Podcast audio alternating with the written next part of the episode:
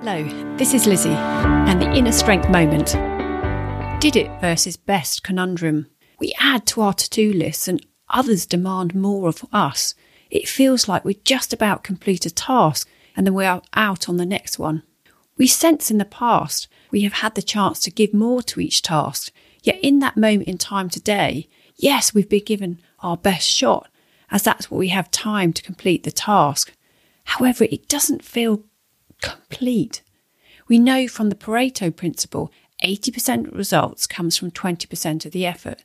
Remember this may allow us to see the value of doing the best in that moment is what is needed, rather than worrying about the fact you've closed things off, as the added time to that task we gave in the past is unlikely to add any or little value, except to make us feel slightly different. Where are you on the did it versus best conundrum?